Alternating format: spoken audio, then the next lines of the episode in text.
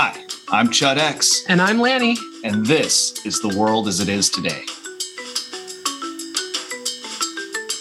Hey, welcome back to another episode of The World as It Is Today. That's right.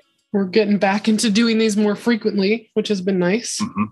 And today, let's see, is there any updates on things before we start? I don't know. Um, I, I could point out that people should be checking out Are We Content?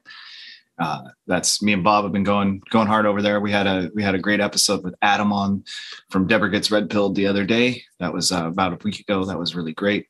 We're at like 15 episodes now, and we are very far from reaching the bottom of the I want to say rabbit hole, but just the the bottom of the barrel of topics.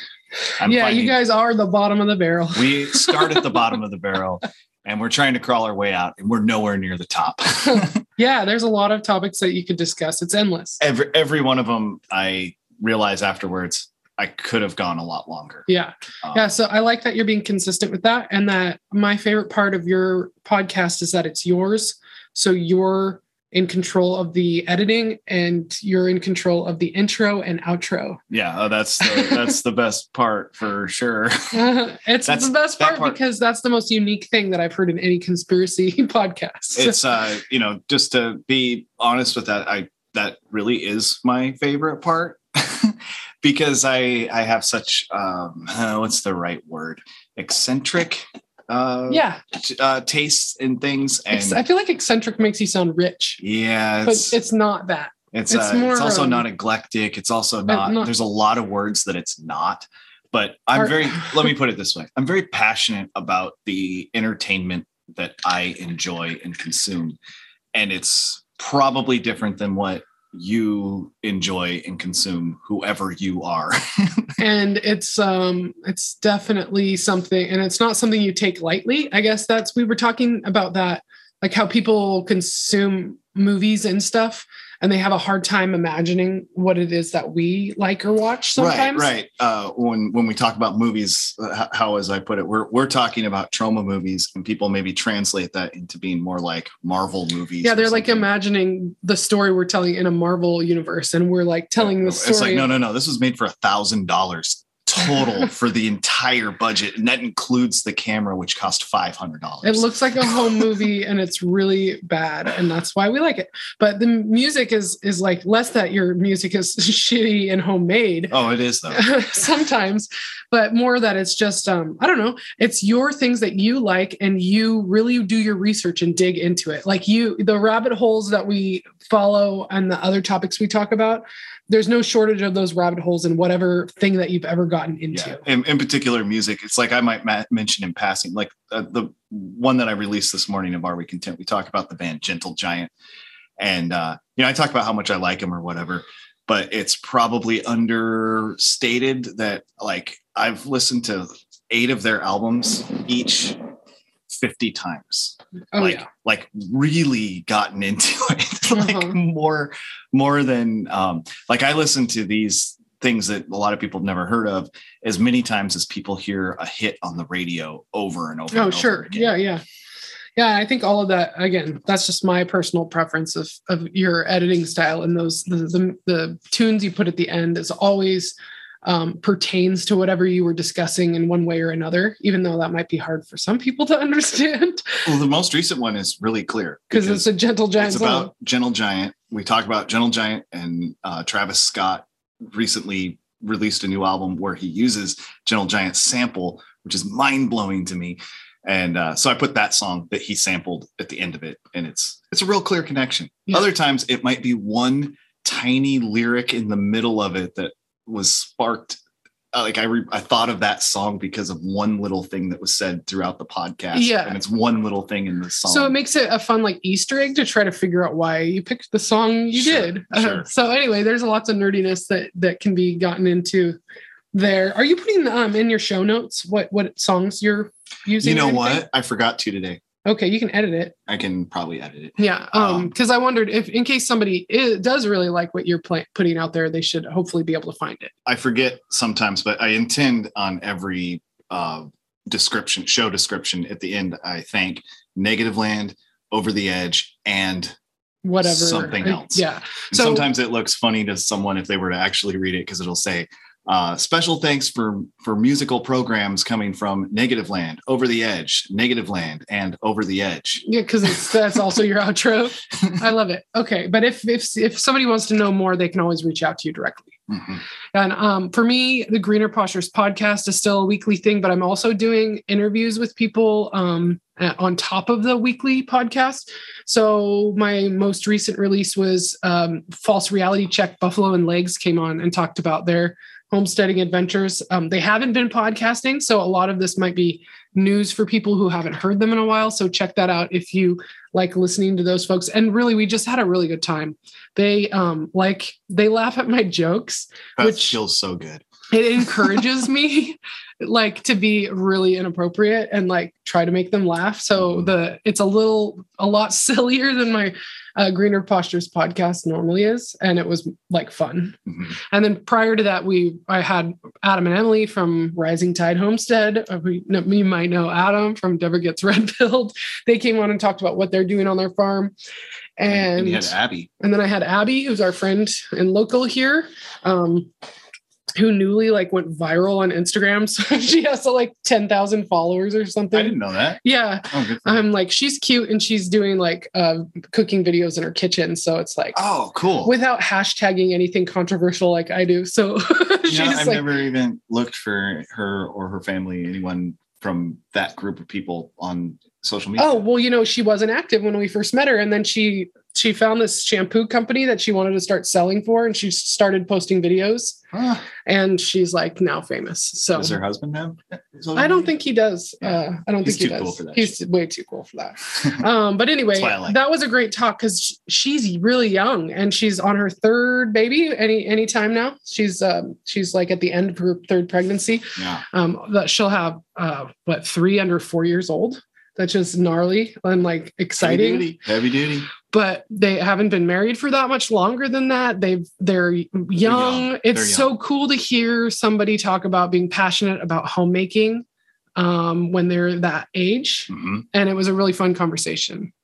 And when I asked her if she has uh, rebelled, ever rebelled, that her answer is really great because it's the answer is no. But No. she she didn't say that. She told me what she did, and I was like, "That's so cool! Like it's so cool. I don't know, it's so cool." I wish there's a lot of part of me that wishes that we would have gotten on this path of what I know, what's making me happy Mhm. sooner, so that I didn't have to suffer like I did, and that I, we would have had more time to have more kids and make more progress on what we're working on before we're like starting to be achy and old. Yeah. But it is what it is, and man, we're gonna make the best of it. Absolutely.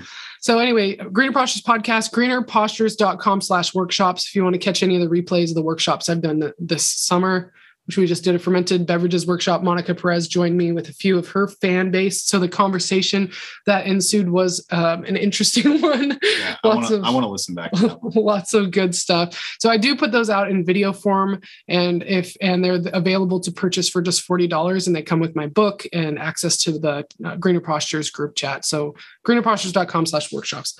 But today, I was hoping we would talk about um, asking permission. Okay. Can we do that? Can I ask you permission, or are No, you I'm- asking I'm my asking- permission? I'm asking permission. Can we? Are we? Can you do that? I think we should ask permission from the internet because that's what I'm referring to in the topic. Yeah, I know exactly what you're talking about because we talked about this a little bit ahead of time. Yeah, let, let me bring us in if Yeah, yeah, that's it, okay. Yeah. So uh, I keep uh, I have a, a YouTube channel called Preserving Today. You can find it at youtube.com slash at greener postures. That's the way to, to uh, search it now. On my YouTube channel, I make videos that are called How I Make Blank. So, how I make kefir cheese, how I make kefir, how I make mayonnaise, how I make applesauce, fermented applesauce. Yep.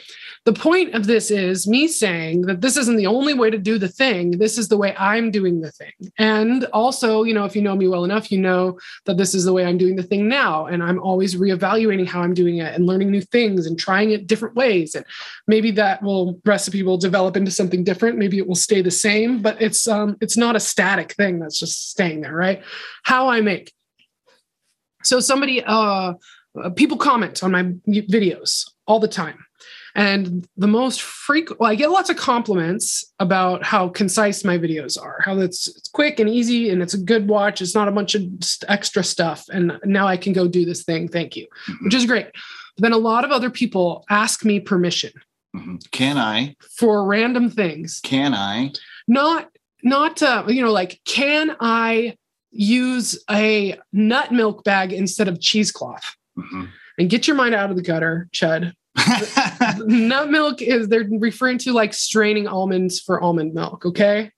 they're not talking about the movie Nutbag. I don't know. It's just movie. funny to say nut milk and and, and, and have and then make people think about something sexual. so anyway, and that's what I did. So I'm the pervert. It's not you. You're getting your mind out of the gutter. It's me. But um, uh, they were like the synthetic. It's a synthetic fiber rather than uh, you know cheesecloth, which would have been made out of probably cotton. Is that cotton? Yeah. Yeah, and I'm like, well, I'm in my video. I'm using a nut milk bag. I'm not using cheesecloth, and and they were saying they wanted to get cheesecloth, but I all they had is a nut milk bag. Is it okay if I use that? Well, well, I'm using it, and mine is cotton. I have a cotton nut milk bag, but still, those are also for straining cheese or whatever you want them to be, mm-hmm. and so that question should be able to be answered if you ask yourself 1st mm-hmm. because you have all of the um, the things there for you to be able to answer it right? Well i need to strain something through some really fine fabric. Okay check that that covers that this lady's using a, a, milk bag instead of a cheesecloth, which it would be the shape. The bag is is a bag; it's sewn into a bag, mm-hmm. whereas the cheesecloth is a, a fabric sheet. that you would lay like into a strainer or something. Yeah. So I find the the nut milk bag way cleaner and easier to use, easier to clean and reuse. And then mine's cotton, so I'm not worried about that. Um, this person, I think the main part they were worried about was the synthetic fibers in the nut milk bag. Okay. And so you should be able to say, well, what is the risks? That you could have like BPAs or whatever the things they tell you are in plastic that are bad for you in your food. But if you already have that and you're using it for nut milk, do you really care? Mm-hmm. And like if you're only going to do it once and you're going to buy a better thing later, do you really care? Yeah, it'll get you by. You, can you experiment with this? I mean, you ask yourself those questions and you come to the conclusion that yeah, go ahead and use it. Like realistically, like I want it because I I thought of it because I just said cheesecloth comes in sheets. Yeah. Try it with a sheet. Mm-hmm off your bed you know like bed sheets pillowcases um the tea towels kitchen towels old t-shirts. You yeah. could you can make it work with whatever you have. Right right. But that might not be a good thing. I mean maybe you're using a sheet that has weird dyes in it and it's gonna okay. up your cheese. So the thing is is there are so many variable variables. There's an out a million more questions than there are answers. Absolutely. And the the reality is is if you're going to not make kefir cheese because you think your synthetic bag is bad then then that's not good. Mm-hmm. let's do the things we're interested in we want to do that will help us learn even if they're not perfect the first time. Right. But why is it what i want to get more into is why is it that we as a people i'll say we even though i feel like i, I focus on this really hard to try to not ha- do this but we as a society are programmed to ask permission from an expert before we start something.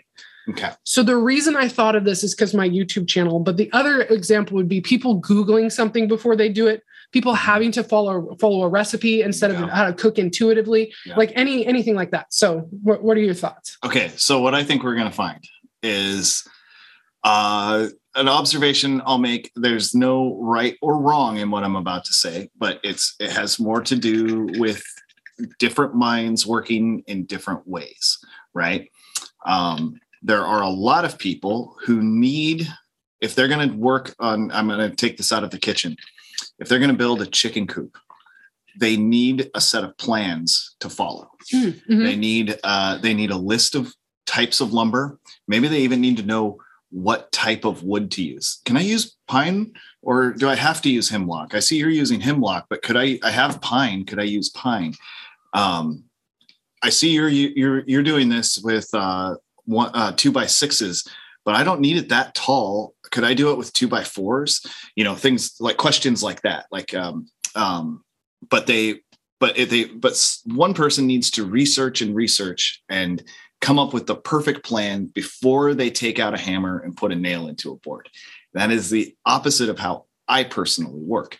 I cannot, well, no, I, I, I won't say that. I absolutely can follow a set of plans in fact, I just did that the other day and I was like, man, that was kind of sweet.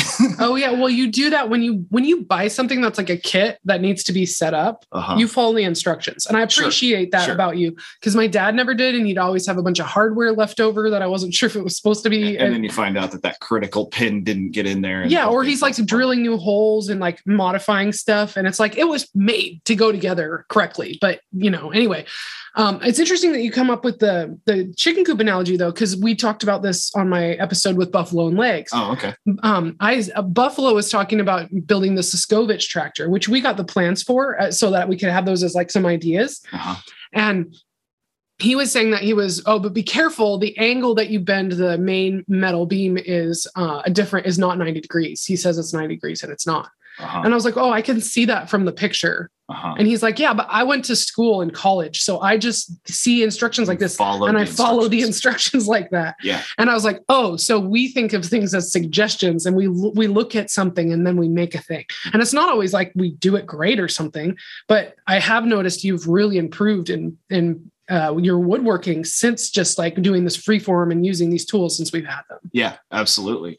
Because that's, that's the way I learn best for that. And that's not true with everything.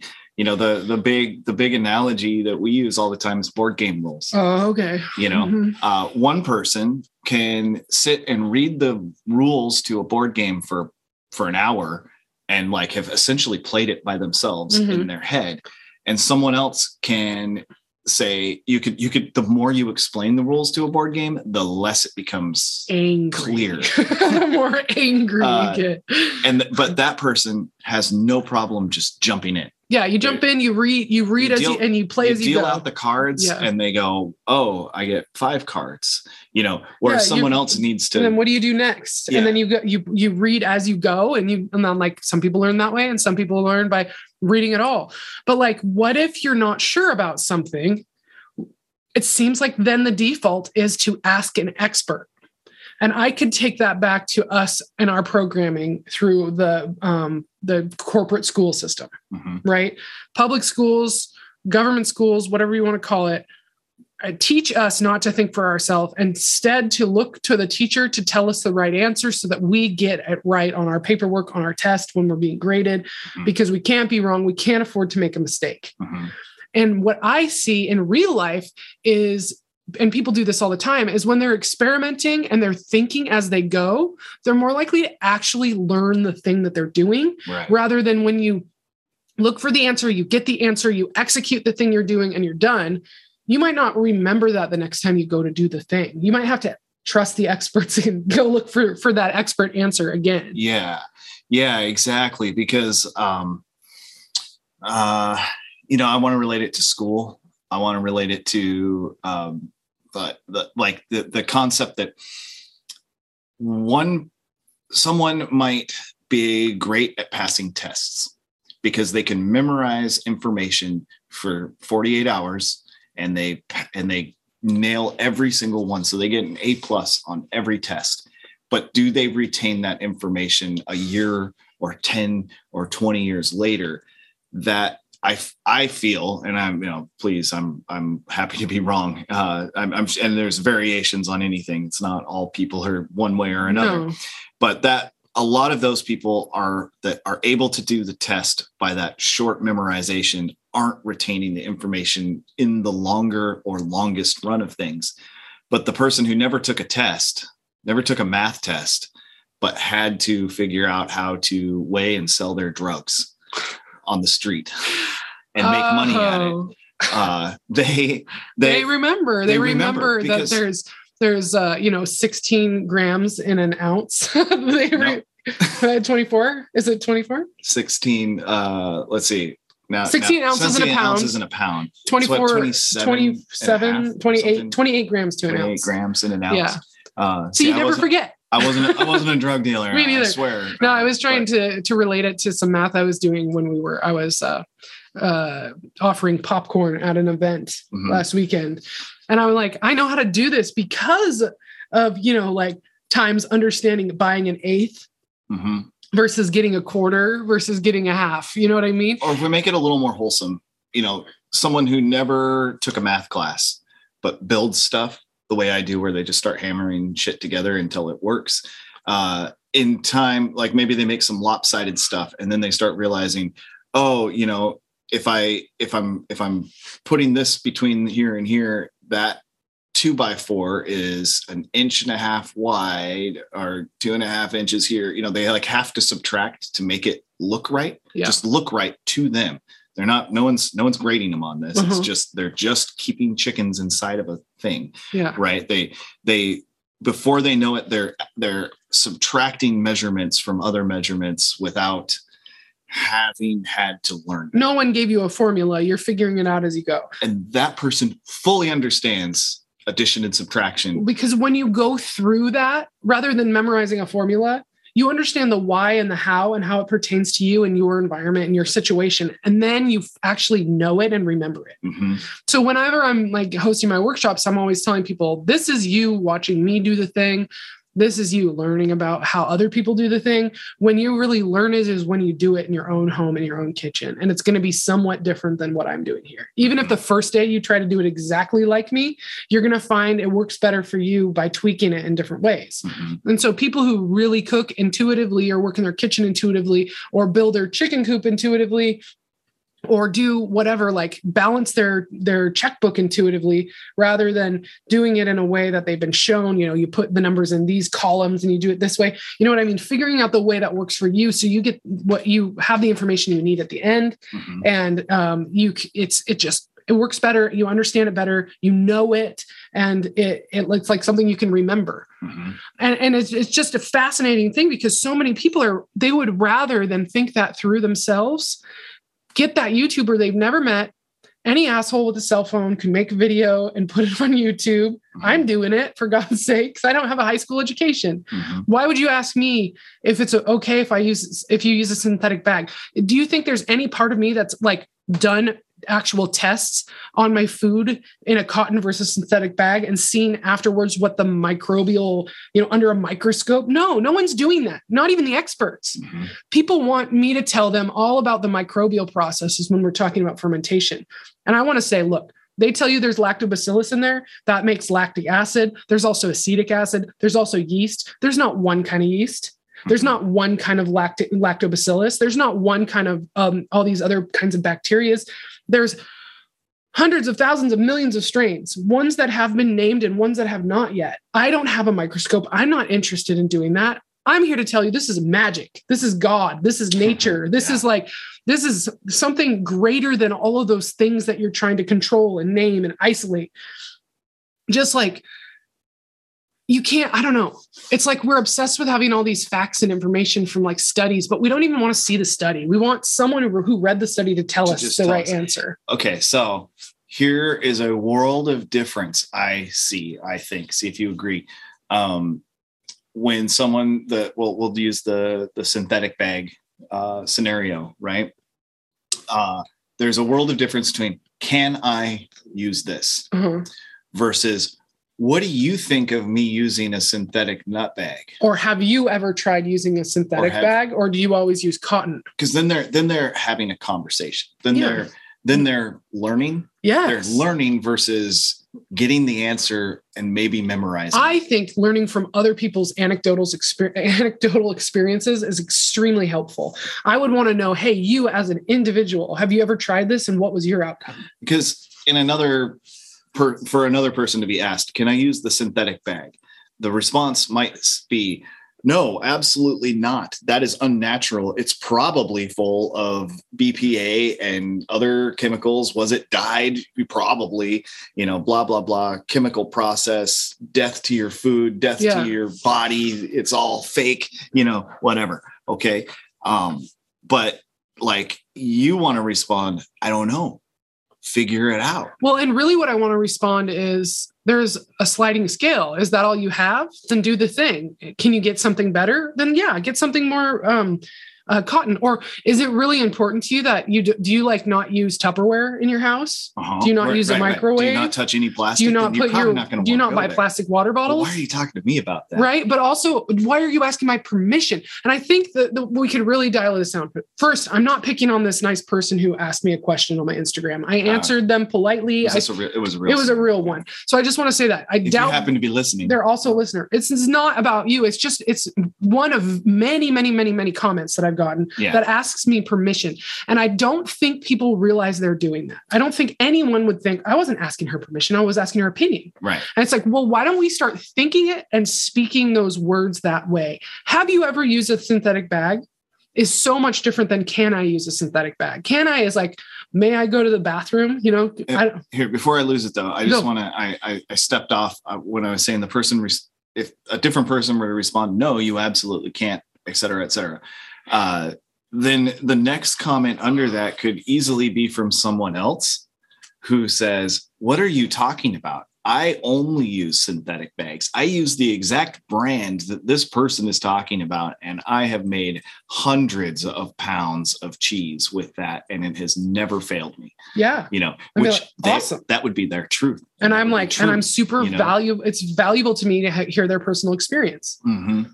It uh, it seems like it's it's opening up room for just uh, const what is constantly going on in the internet of pointless arguments. Sure. I had another example of that just the other day.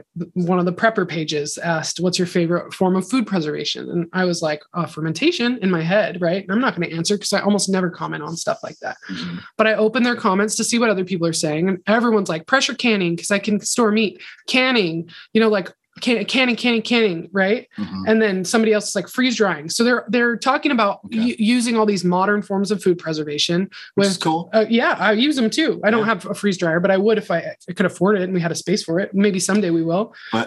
That's not your favorite. No, my favorite is this really simple way that increases the nutrition and like gives tons of availability to those nutrients instead of like degrading them like the high heat methods. And it takes no special equipment and it takes no heat or energy or or electricity or anything else, right? Mhm. And so I, I write fermentation. You know, it's it's um it's delicious and and takes no special equipment or something like that. Just real simple. I didn't think I'd get anyone to like it. I wasn't going to go look back at it. Mhm. But then, like a day later, someone comments on, like, replies to my comment and says, I don't consider fermentation a form of food preservation. First of all, that sentence right there is like, what? My, my, my workshop is called Fermentation for Food Preservation. I just, I'm going to point that out. yeah. So, yes, I consider it a form of food preservation. She's like, I don't consider it a form of food preservation. It's not long after starting it that you need a refrigerator or a freezer, which again, I've never frozen a ferment. That's a really weird thing to like say. And then she's like, and I grew up with sauerkraut makers in the house. Like she she now knows everything and can tell you you're wrong because when she was a kid, somebody in her house made sauerkraut. And someone made sauerkraut, and they apparently didn't um, pass along that their grandmother, the, the the the grandmother of the person who made sauerkraut in their home. I don't know how old this person would be or what Yeah, timeline this my age or younger, I would guess. uh, that um, their grandparents also made sauerkraut and ate it all year. and they kept it in a barrel in their cellar instead of in a refrigerator. Right. So it's just this person has never looked into it, never studied it, never tried it for themselves.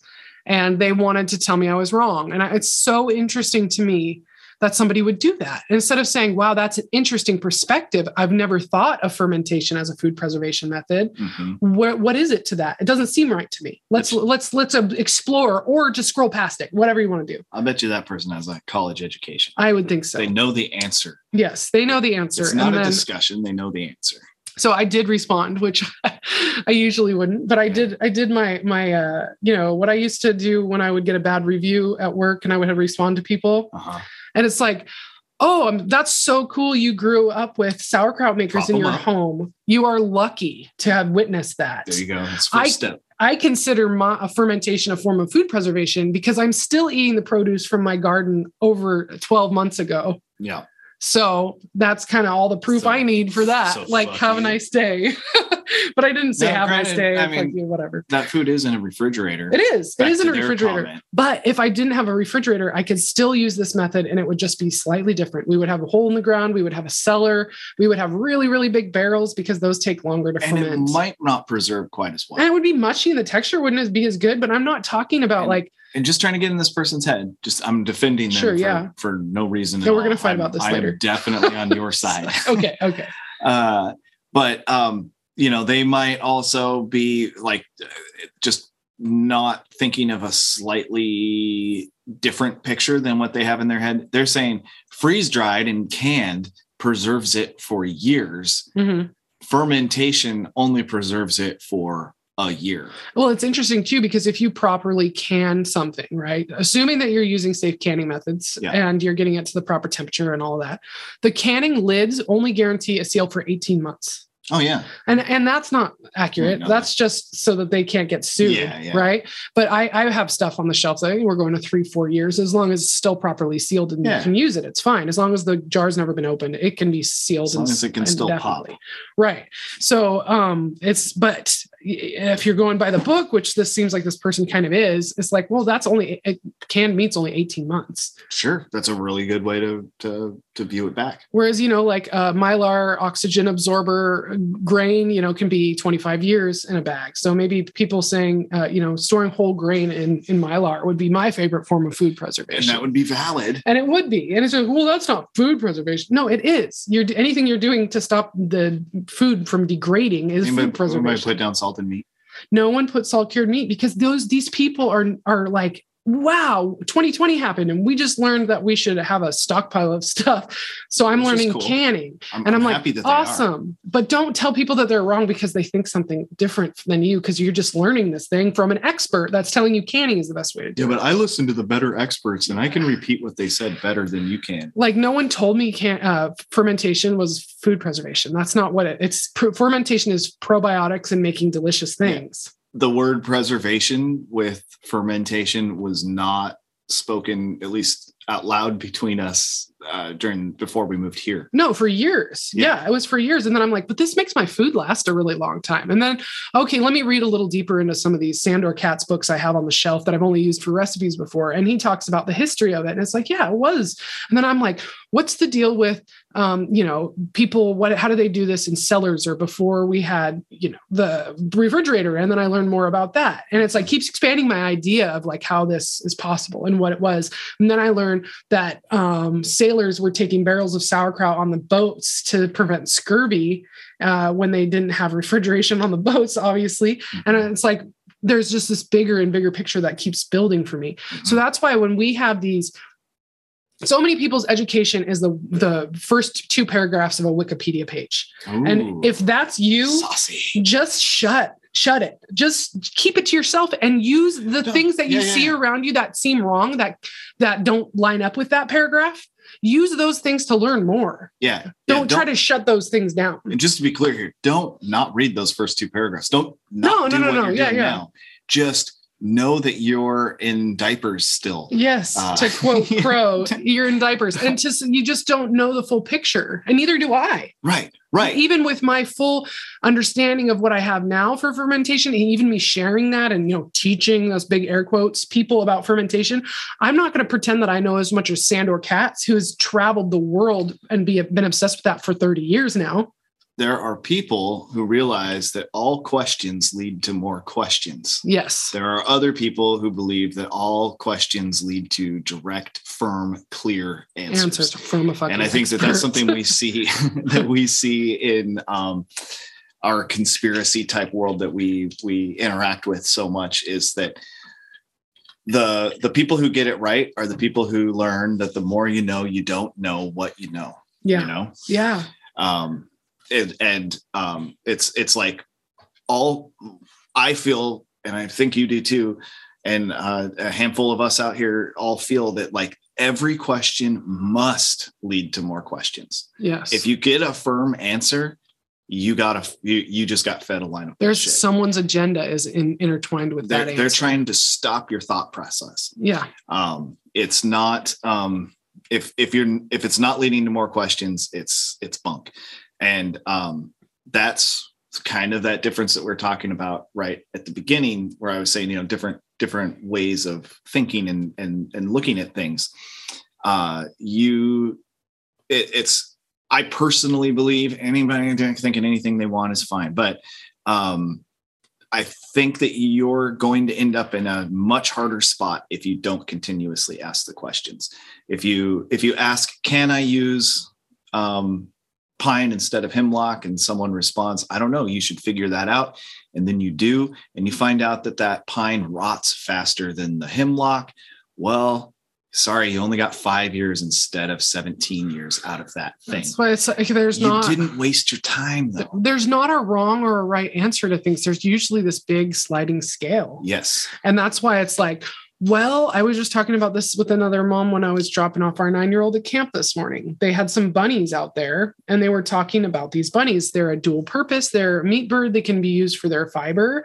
And then they're also used for cuteness. They're really cute. I Mhm. held the bunny, it was Mhm. adorable. It was tempting to put it in my shirt and get in my car, but I didn't. Um, they were really, really cute. Um, she was saying that someone in, had told her that you can't breed the domesticated bunnies with wild bunnies. And she's like, but that doesn't make sense to me. I don't understand why. And I say, oftentimes the internet or experts tell us what you can't do when what they mean is it's not ideal or it's, um, you know, it's not responsible or it's not something that they wish you would do. It's like, can these two, two things physically breed and make babies? Mhm. I don't know. Let's put them in a cage for a while, and if the big, if the wild one doesn't eat the cute one, then, then maybe they'll make babies. Well, how about this again? Um, bringing it back to wood. Uh, someone might say, when you build a dresser or a chest, you must, I, I repeat, must use cedar. You have to use cedar. You don't have a choice in this. And someone else could say, well, but I only have hemlock and I'm building this to store tools and it's going to be in a dry place. Well, the reason that the other person is saying you must use cedar is because cedar cedar is a great wood. It has a scent to it. Moths don't like it. Yeah, it helps protect your clothes from moths. It also is pro- not prone to rot.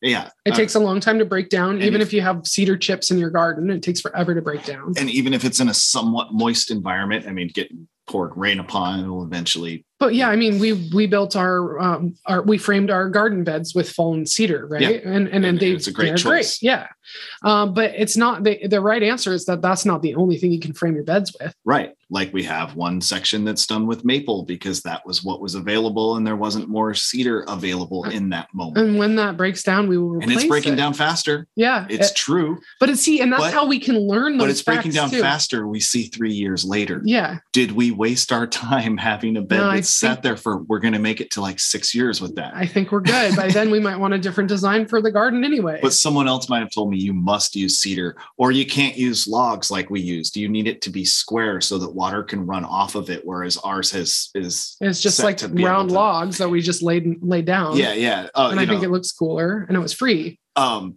but back to the back to the chest, someone else might be like, Well, I am using it to store clothing, but I don't have access to cedar, and I'm only going to be using this for a year. Well, it fucking works. Yeah, if if it functions for what you need it works and if it if maybe you don't have moths where you are you Yeah. know maybe you don't have any reason to use the cedar maybe all don't keep wool wool clothes. Moths don't eat synthetic I fabric. i don't know if this is a thing but maybe you're allergic to cedar Yeah, cedar has a smell and there's a there's an oil to I, it. I keep my clothes in a cedar in a cedar dresser yes, you do. and sometimes i get to a shirt that i haven't worn in a year because it's been down in the bottom and i just keep replenishing what's on top and i'm like oh i haven't worn that shirt in a while and i pull it out and it's always like wow that really smells Yeah, like cedar not like sweat or Stinks. stinks but it's like that has it's got very fragrant to it. maybe you're not even allergic but you just hate the smell of cedar don't store your clothes in a cedar And that dresser, chest. dresser, the dresser's like hundred years old too. but we but we have other people who are saying you must build this out of this Right. And it's like, okay, so I think there's this is brings up a really good point. Because I'd say if I if I hope from people who are listening just to become aware of this type of conversation and start to think about it, think about it from both angles. Think about it from you asking permission to do things from experts. Hey, can I blank blank blank? Instead, say, hey, have you ever, or do you know if anyone has ever tried blank, blank, blank? Mhm. Right. And from the other side of it, if you feel that you're the expert, or if you've read the first two paragraphs of a Wikipedia page and felt like you know all about something, maybe instead of telling people you got to do it this way, tell people, well, I've read, or I think, or in my experience, or the way I make, like my videos are, uh, you can do it from both. You take it from both angles because all of us have confidence as if we were experts sometimes, and all of us have doubts as if we in di- we're in diapers. Mhm. And so if we say can I to the experts, or if we say I am the expert and you have to, then we're both limiting this. We're narrowing our view and narrowing other people's views of, of the universe and the world and the understanding of things to make them think there's only one right, right right way to do things, or things are really hard and you can't do them. and You can't you can't um, bend things to fit into your lifestyle or your resources or your income or your you know where you live. Like you can't do those things if unless you can do it just this right way. Maybe someone lives where they only have bamboo and they don't have any cedar trees. right. Can they not build a dresser? They're not allowed to have their clothes in something. Yeah. So Yep, the res- a, a perfectly reasonable response to any of the wood type questions is, well, I do everything with bamboo and it works great. so I'm really seeing a lot of kids that they think because they have the dictionary, thesaurus, the encyclopedia in their pocket, and they can look anything up they need to know on their phone. Mhm. One, they don't need to remember anything because it's all there to look up whenever. Started. And two, they're like jaded about how stupid everything is. Every conversation is. It's boring because it already can be known because it's on the phone. I'm not interested in why the mountain looks purple when the sun is setting in a certain way. I'm like, I'm not interested in why the moon is more orange when it's first rising. Mhm. Did you talk about that on your podcast? Because that was No, amazing. No, we could mention that. Yeah. Uh, we saw the full moon rise. And that means like we were staring at a blank mountain where there nothing was, and we knew the moon should be coming up over there, or Chud did, thank you. Hmm. And um, we're looking at it, and then there it is, this tiny little peak of light, and we watched it rise above that mountain or hillside um, until it was fully, you know, a ball in the sky, and it was a full moon, and it was totally Or disc. disc. I don't know, man. See, Hey, just to just to throw this out there, the official term is the disc. is it? It's a disc, the disc of the sun, the disc of the moon. Is it really? Where's the official term written? And that, that's what NASA is. Whoa. When like when you can see the full disc, that's the Because you can't see a ball, you see you a can't see a ball, you see a disc. See? Did you read the first two paragraphs of the Wikipedia? I page? did. So I'm the expert on what the experts say. oh, I love that. Okay, cool. Yeah, that was a really beautiful and magical moment. that really Like, was, and it was all four of us. It was the whole family and Yeah, the dog. and the and the and the little two year old is he's just been enamored with the moon since before he could talk. His first word was moon. Yep. He had this uncanny ability to point to the ceiling in the house and say moon. And when we would go outside, the moon would be where he had pointed through the roof, you know, like almost as if he could sense where it was or he memorized it from, you know, the night before, whatever. But it was it was amazing. He he's he's drawn to it. He's got a special really great. connection. And yeah, and so that was really special for him to see that rise. And I can't remember how we got there from from the Well, moon. we were talking about um because I was Oh, gonna. why does the moon look orange when that far away? Well, But you, you- you you are like being people being jaded about information. Well, you right? were talking about people having to look up information, not Sure. Mm-hmm. retain the information, but like maybe they wonder in the moment why it looks orange. So they look up orange moon. It says always orange as it rises, turns white as it's up. Oh, okay. And then, yeah. and then six years later, they see a moon rise again, and they're like, "Oh, it looks orange. I got to better look that up."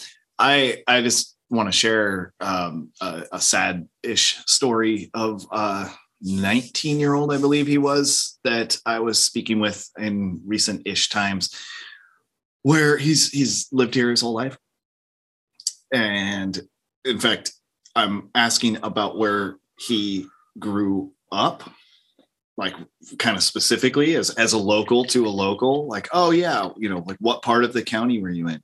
He could not even begin to find words to describe where he grew up pulled out his phone it's a long awkward silence as he's looking at his phone and then he turns it around and shows me a map and points on there to where where he grew up And you and I can't see smartphones. my like you- have to like hold it and stare like at it. I, like- I like for real like even if he'd had a paper map in front of me and pointed there i would have had the full perspective of it. But it's like this like little it's like rectangle. zoomed in. like it meant almost nothing to me. I said can you zoom it out a little bit? And i could see the coastline and sort of approximately where it was. And i was like cool that's that's good enough.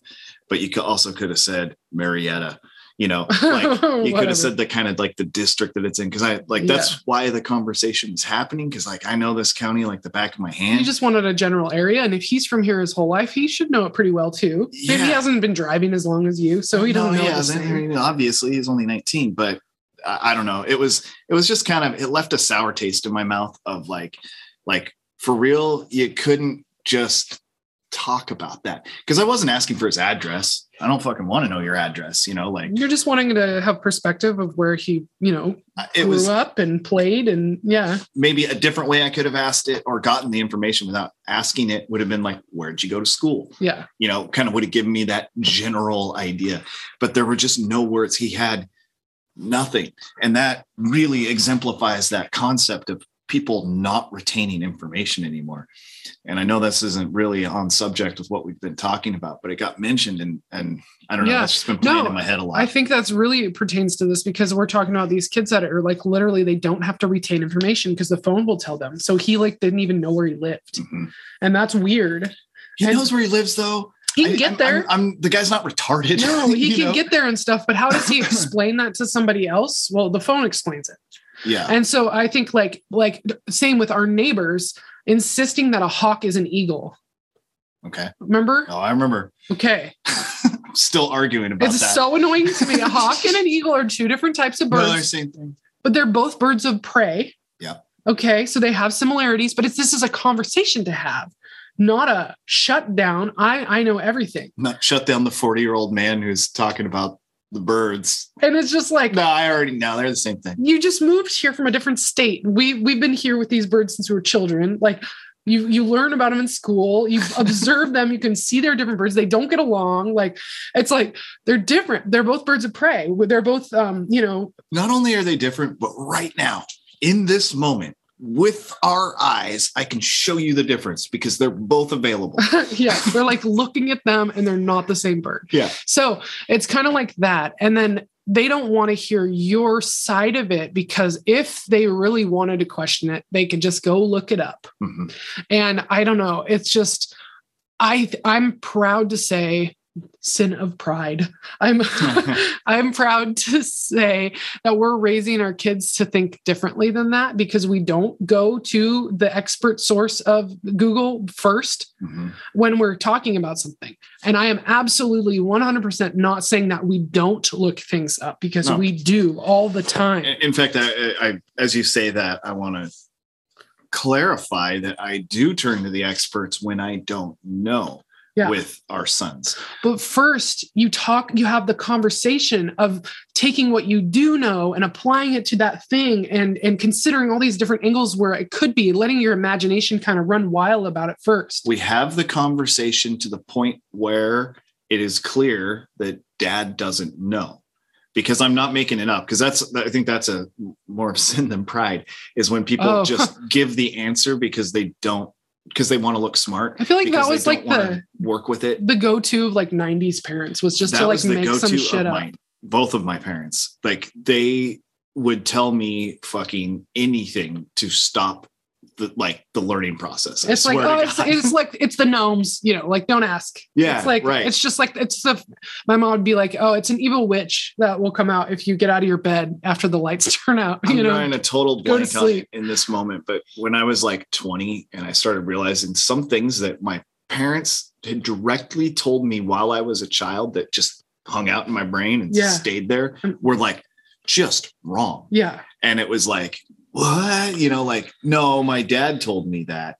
Um, he's supposed to be really smart. yeah like i don't know like uh like uh, uh, uh, an example that finally popped in my head is uh there's the good the good sams the good samaritans you Uh-huh. see those stickers a little little thing on an rv with a with a uh, halo over the top. I Oh, don't know. It's like Good Okay. Samaritans. I don't really know anything about it. good Sam's. Uh, the Good Sam's Club. Okay. And my dad told me that that was started by the the uh, Walmart people, The Sam's, the Sam's Club. Club, and that that was the same thing. Huh.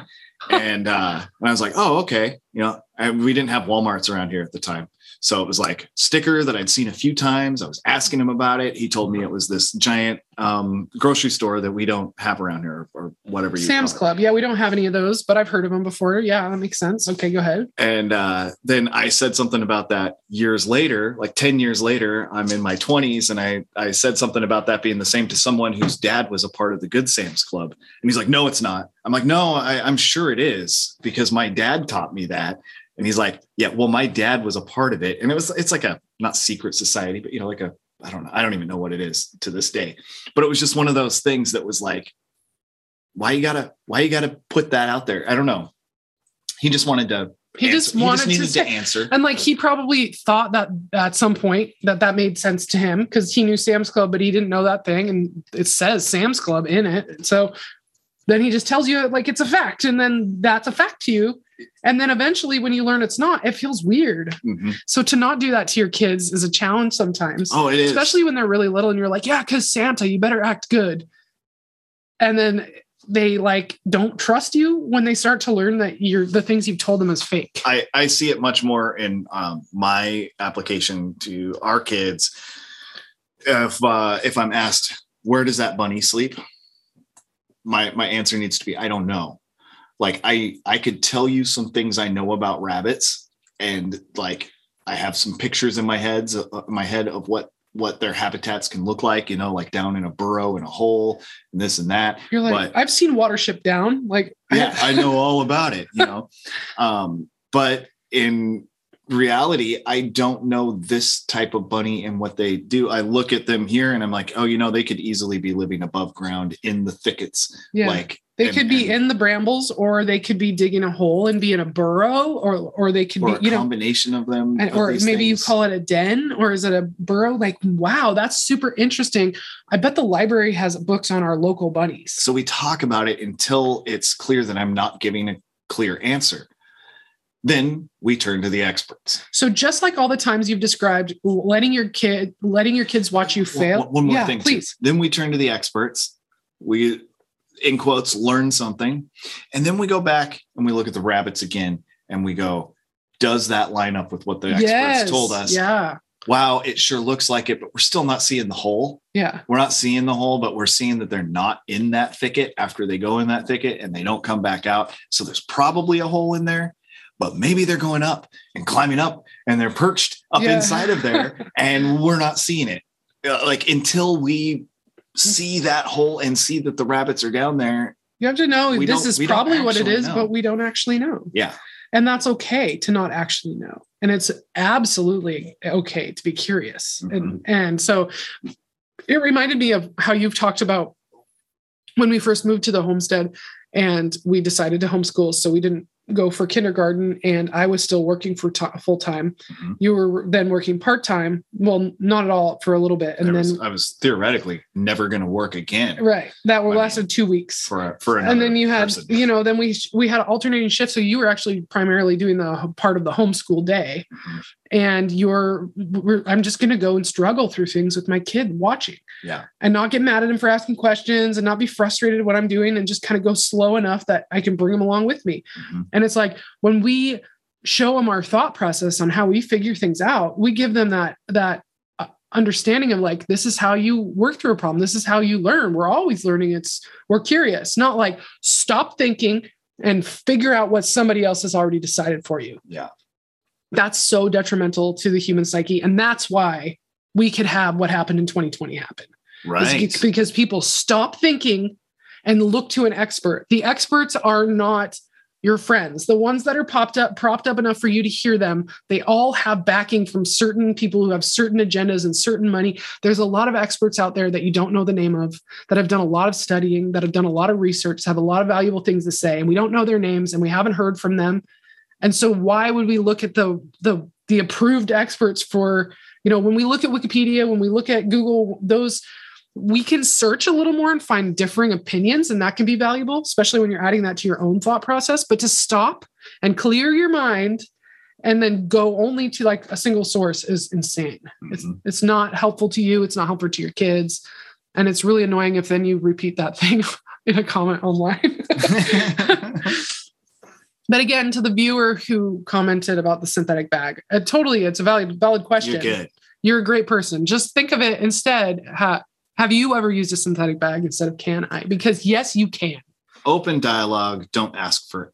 Open up some dialogue. Don't ask for an answer. Yeah, yeah, and then ask for more information. Not You're an just answer. way better off. This is just life advice for anybody on any scale. Are we ending with advice two episodes in a row? I think we did that last time Did too. we? We, had like so- relationship so advice. I hate that. Now we're the experts and we're giving advice, Yeah, and this that. is Don't listen to us. Go find a real podcast. yeah. I'm like, what are you even doing listening to this anyway? Um, no, but really, seriously, just like uh, I hope it makes you think about the way you process information and the way you get new information. And uh, I think the way we phrase things uh, really affects the way we think about things, whether we realize it or not. And if we've been taught to ask, can I or may I, you know, like, can I? I don't know. When you used to get uh, in trouble at school, it was like you would say, can I go to the bathroom? I don't know. Can you? May I go to the bathroom? So if you're asking permission, you're asking, may I? If you're Well, asking you're if you so physically, smart, teacher, then why couldn't you figure out what I meant with my words? that's my favorite answer. But if you uh, if you say can I, you're asking if you physically can, like if you are able. And I can't answer that question for you. Mhm. I don't know if you have a synthetic bag or if you have fingers to like open it and pour the stuff Well, inside. Or Realistically, the answer is always yes. yeah, Yes, you can. Yes. You can you can take a plastic jar. You can take a plastic peanut butter container and you can put food in that and you can put that into boiling water to preserve the food. You can do that. I don't know if it'll preserve it's not going to preserve the food. It's going to melt the plastic. It's going to be Well, dangerous. so there you give an answer. Yeah, so, but you know, seriously. like, like, no, you can do that. yeah, Will it work? I don't fucking know. That's not my problem. You're an idiot because or like you're probably gonna, not. because you don't realize that plastic can melt. yeah, You know, like obviously, it, it- it's but but can you do it? Yeah, go for it. yeah. You Dumbass. can. You can. you can do it. I guess that should be hopeful. Um, what was the what was the Obama's thing? I yes we can. Was that his? Yeah, yes, we What- can. Was that his Is like was? slogan? Yes, we can. Time for a change. Remember that one too.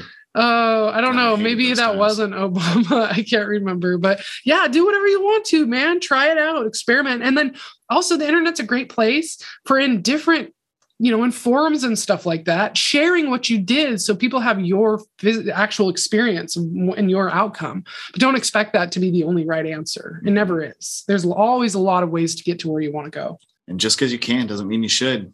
That- Can I shoot a person? Yeah, absolutely. You can shoot someone anytime you want. Any person that you see, if you have a gun, you can do that. but Do you- I recommend you do that? Absolutely not. should you shoot them? No. Like it's like, it, will there be consequences? Yes. Mhm. could you you know you get shot because of it yeah there's like all these different There's variables a and lot outcomes of things.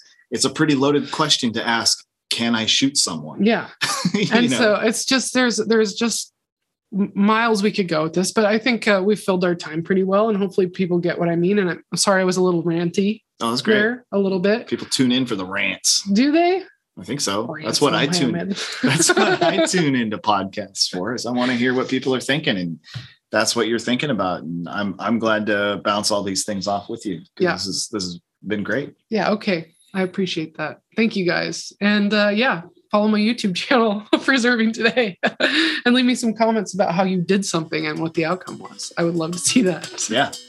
And uh, until next time. Peace out.